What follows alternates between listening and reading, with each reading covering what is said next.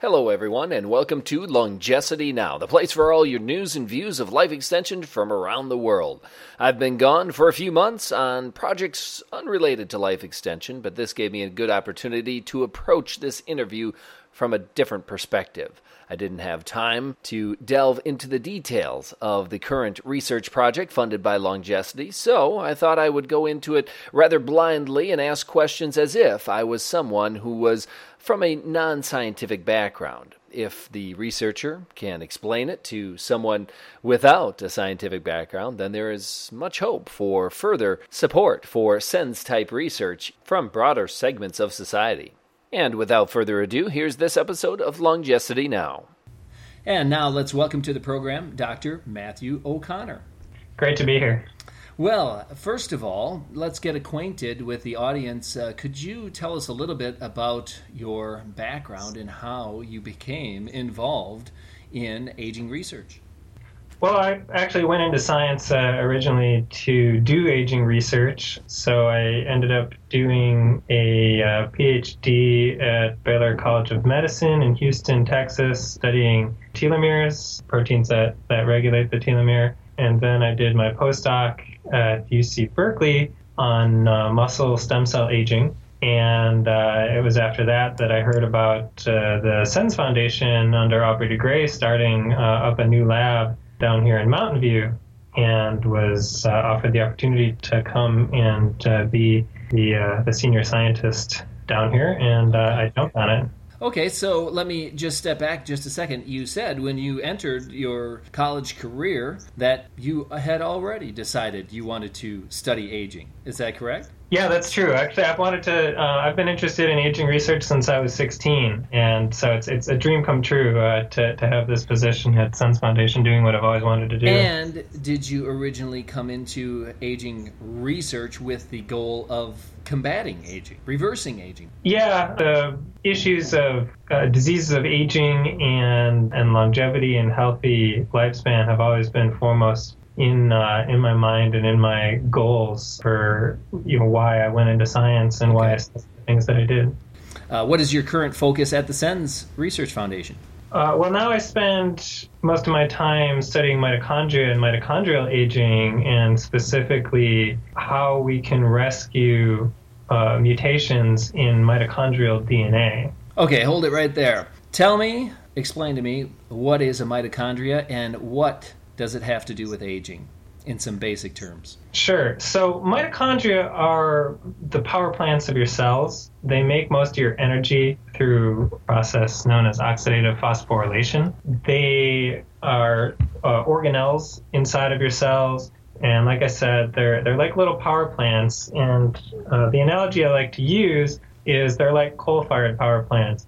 They they produce tons of energy uh, whenever you need it. They do it very efficiently, but they release a lot of pollution into the area around them. In this case, the pollution is free radicals. Now, the aging problem there is that you've got mitochondria are really interesting and unique in that they have their own DNA. Uh, it's the only place, the only organelle that uh, that I know of outside of the nucleus that has its own DNA coding for for genes that are essential functional part of the organelle. DNA is very sensitive to damage from free radicals, and so it, it it's really dangerous to have this power plant releasing all this pollution right in the vicinity of all this critical DNA that's inside of the mitochondria. Okay, I guess uh, that's a, a, nice explanation and a nice analogy, but let me tell you, talking about power plants and pollution, good analogy, but it sounds kind of like an infomercial. I see a lot of anti aging commercials on TV and different supplements and different doctors that promise, you know, rejuvenation because they're going to clean up you know, the cells and they're going to stop the pollution in your body. What can you tell me here about your research that is different than what your typical infomercial hawker would have to say? What makes it special? How are you more legitimate, say, than some of this other stuff that is going on around the world? I mean, so there's two ways to think about how to prevent and reverse the, the damage caused by free radicals in the body, particularly inside the mitochondria. One is preventing the damage, uh, perhaps with uh, antioxidants uh, and things of that nature. and another uh, would be, be to make the damage irrelevant. I, I don't think that there's anything fundamentally wrong with with the concept of preventing the damage. The problem is nobody's come up with a good way to do it. And so any of the you know the, the snake oil that people are hawking, the problem with it isn't that it's a bad idea. The problem is that it doesn't work. It is that it's uh, difficult to get antioxidants into the right place and, and it's essentially impossible to prevent 100% of the damage. Eventually, these free radicals are going to get the better of you and, and do enough mutations that. So you be- would say your research and your approach is getting a little bit more to the root of the issue. Well, it's uh, it's a different approach from the idea of preventing the damage because in in the case of if my research is successful, it will make the damage essentially irrelevant because then the um, if I make a backup copy and we haven't gotten into this into my strategy yet but it, my strategy is to create a backup copy of that mitochondrial dna in the nucleus uh, and so any damage to mitochondrial DNA would be uh, made redundant by uh, by the backup copy that I've created. Okay, well that sounds rather radical. There comes to mind the thought of side effects when you're moving some genes around or duplicating them and putting them in different parts of the cell, like the nucleus. You must have thought about that. Uh, what are potential downfalls or side effects that could happen because of this? Well, I mean, it's obviously something that we need to pay close attention to. What we're the strategy that that we're employing is that we're trying to imitate evolution as closely as possible, and so there's something in the neighborhood of a thousand genes that regulate the mitochondria. And about 99% of them uh, are encoded in the nucleus already. Okay, and so only 13 protein coding genes are still coded in the mitochondria. Now, the, all those genes used to be encoded by the mitochondria, and they've, uh, over the, the course of evolutionary history, uh, have gradually migrated into the nucleus. So there's there's obvious advantages to having most of these genes, the vast majority of these genes in the nucleus. And so we we've studied how it is that that this occurred and how those genes had to evolve in order to make a successful jump from the mitochondria to the nucleus. And we're trying to exploit uh, the same strategies that evolution has. Uh, okay. has so it, it wouldn't get too crowded then. You're thinking, hey, 13 genes, it's not that many. You put them in the nucleus, it's not going to get crowded. It's not going to cause too many bad side effects. Well, in terms of, so there's a, a couple different issues there. One, is it going to be crowded? That's pretty much not a problem. A non-issue. Okay. Yeah, I mean, there's we're talking about 13 genes. There's already something in the neighborhood of 13,000 protein or 20 20,000 protein coding genes in, in the nuclear genome already. Three uh, billion bases of DNA in the in the human nuclear genome, whereas we're talking about transferring, you know, somewhere in the neighborhood of 10 to 16,000 bases of, uh, of DNA into the uh, uh, from the mitochondria into, into the nucleus. So it's a trivial amount of DNA as far as the nucleus is concerned. Uh, in terms of other side effects, one uh, that people sometimes worry about is, well, where in the in the nucleus are you going to put it? Are you going to put it in a specific place? Are you going to put it in there randomly? The short answer is, you know, that's a problem for the for the gene therapists, and uh, I'm I'm not that's not my specialty, but. Uh, there's lots of great technology in the pipeline for putting genes into very specific places where people are testing to make sure that there are no side effects.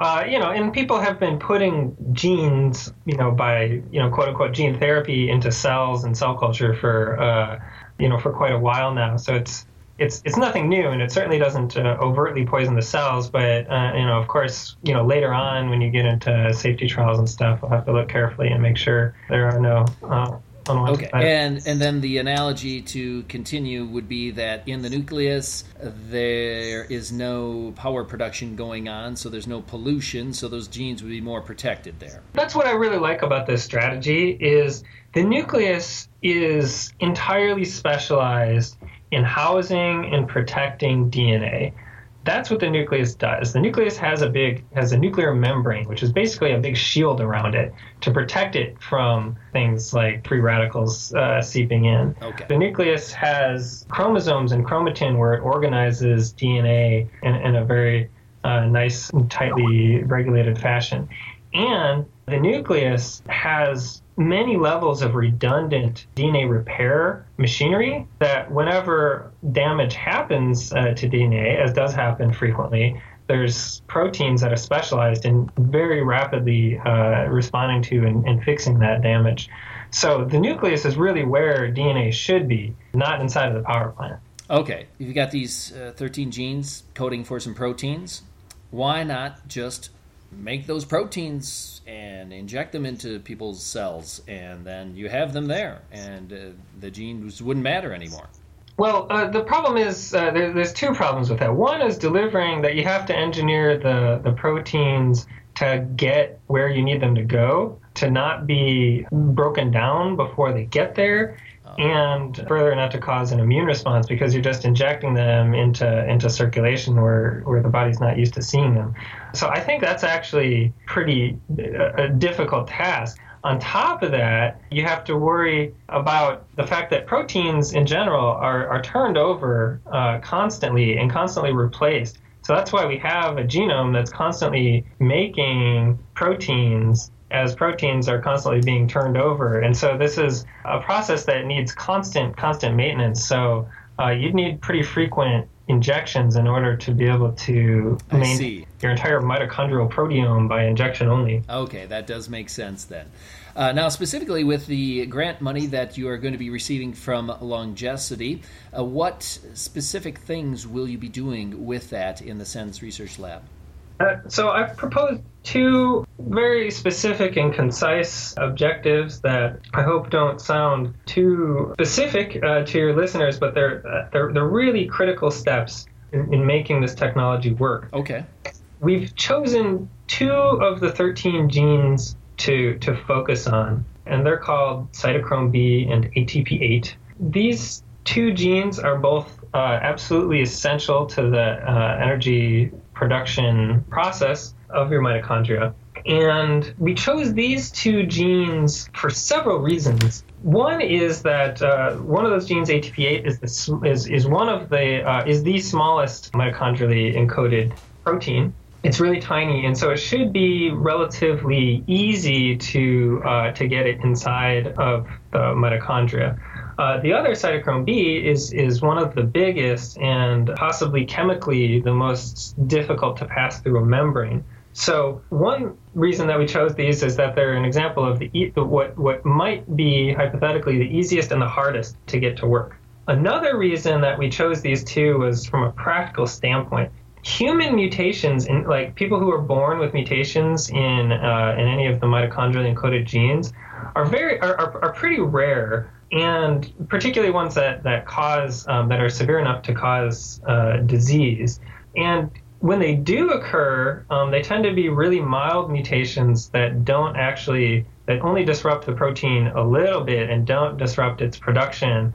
Um, and only partially disrupt its function. But since the mitochondrial energy production system is so delicate uh, and so highly tuned, even very mild mutations can cause very severe diseases in humans. But we, we searched and searched and we found uh, cell lines from two human patients that had completely no mutations in in ATP8 and cytochrome B, two different cell lines, uh, you know, one for each gene. Okay.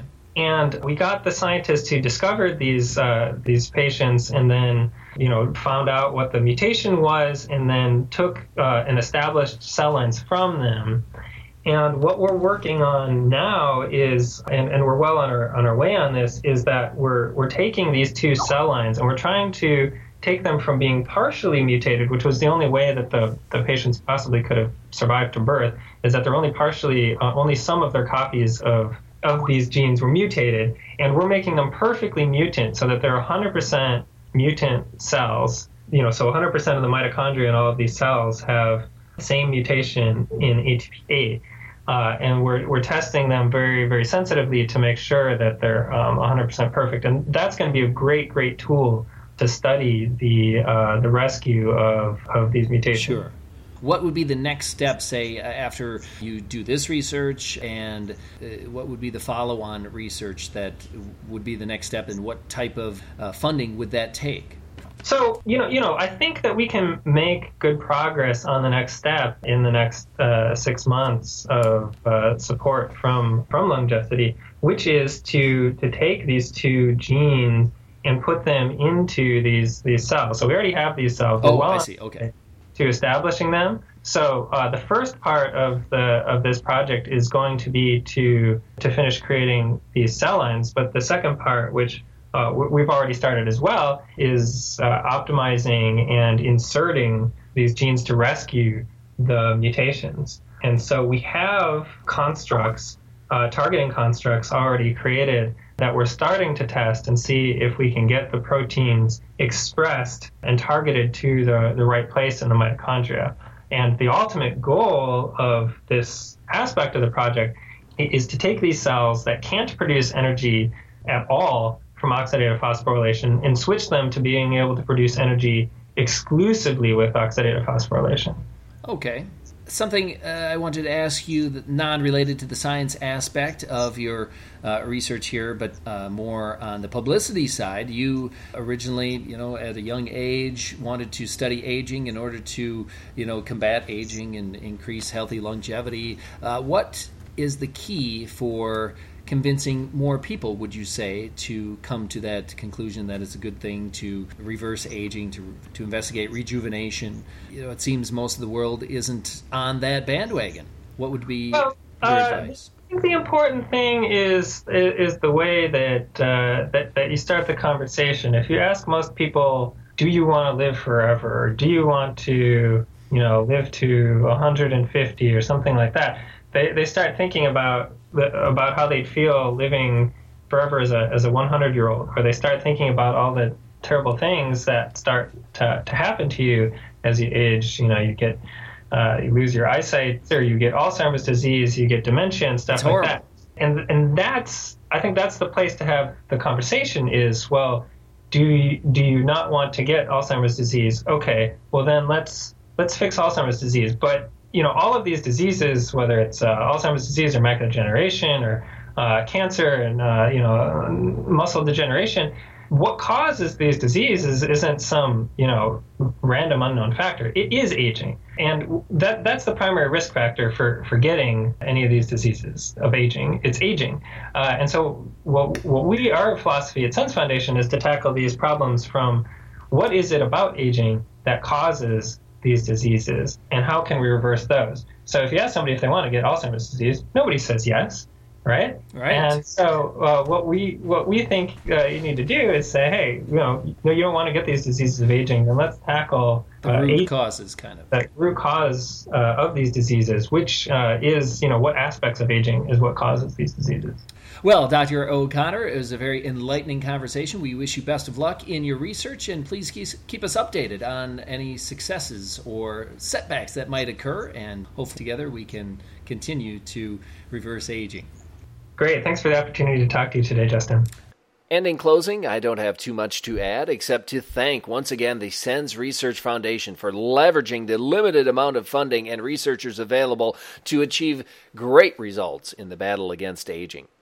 Until next time, I'm Justin Loew.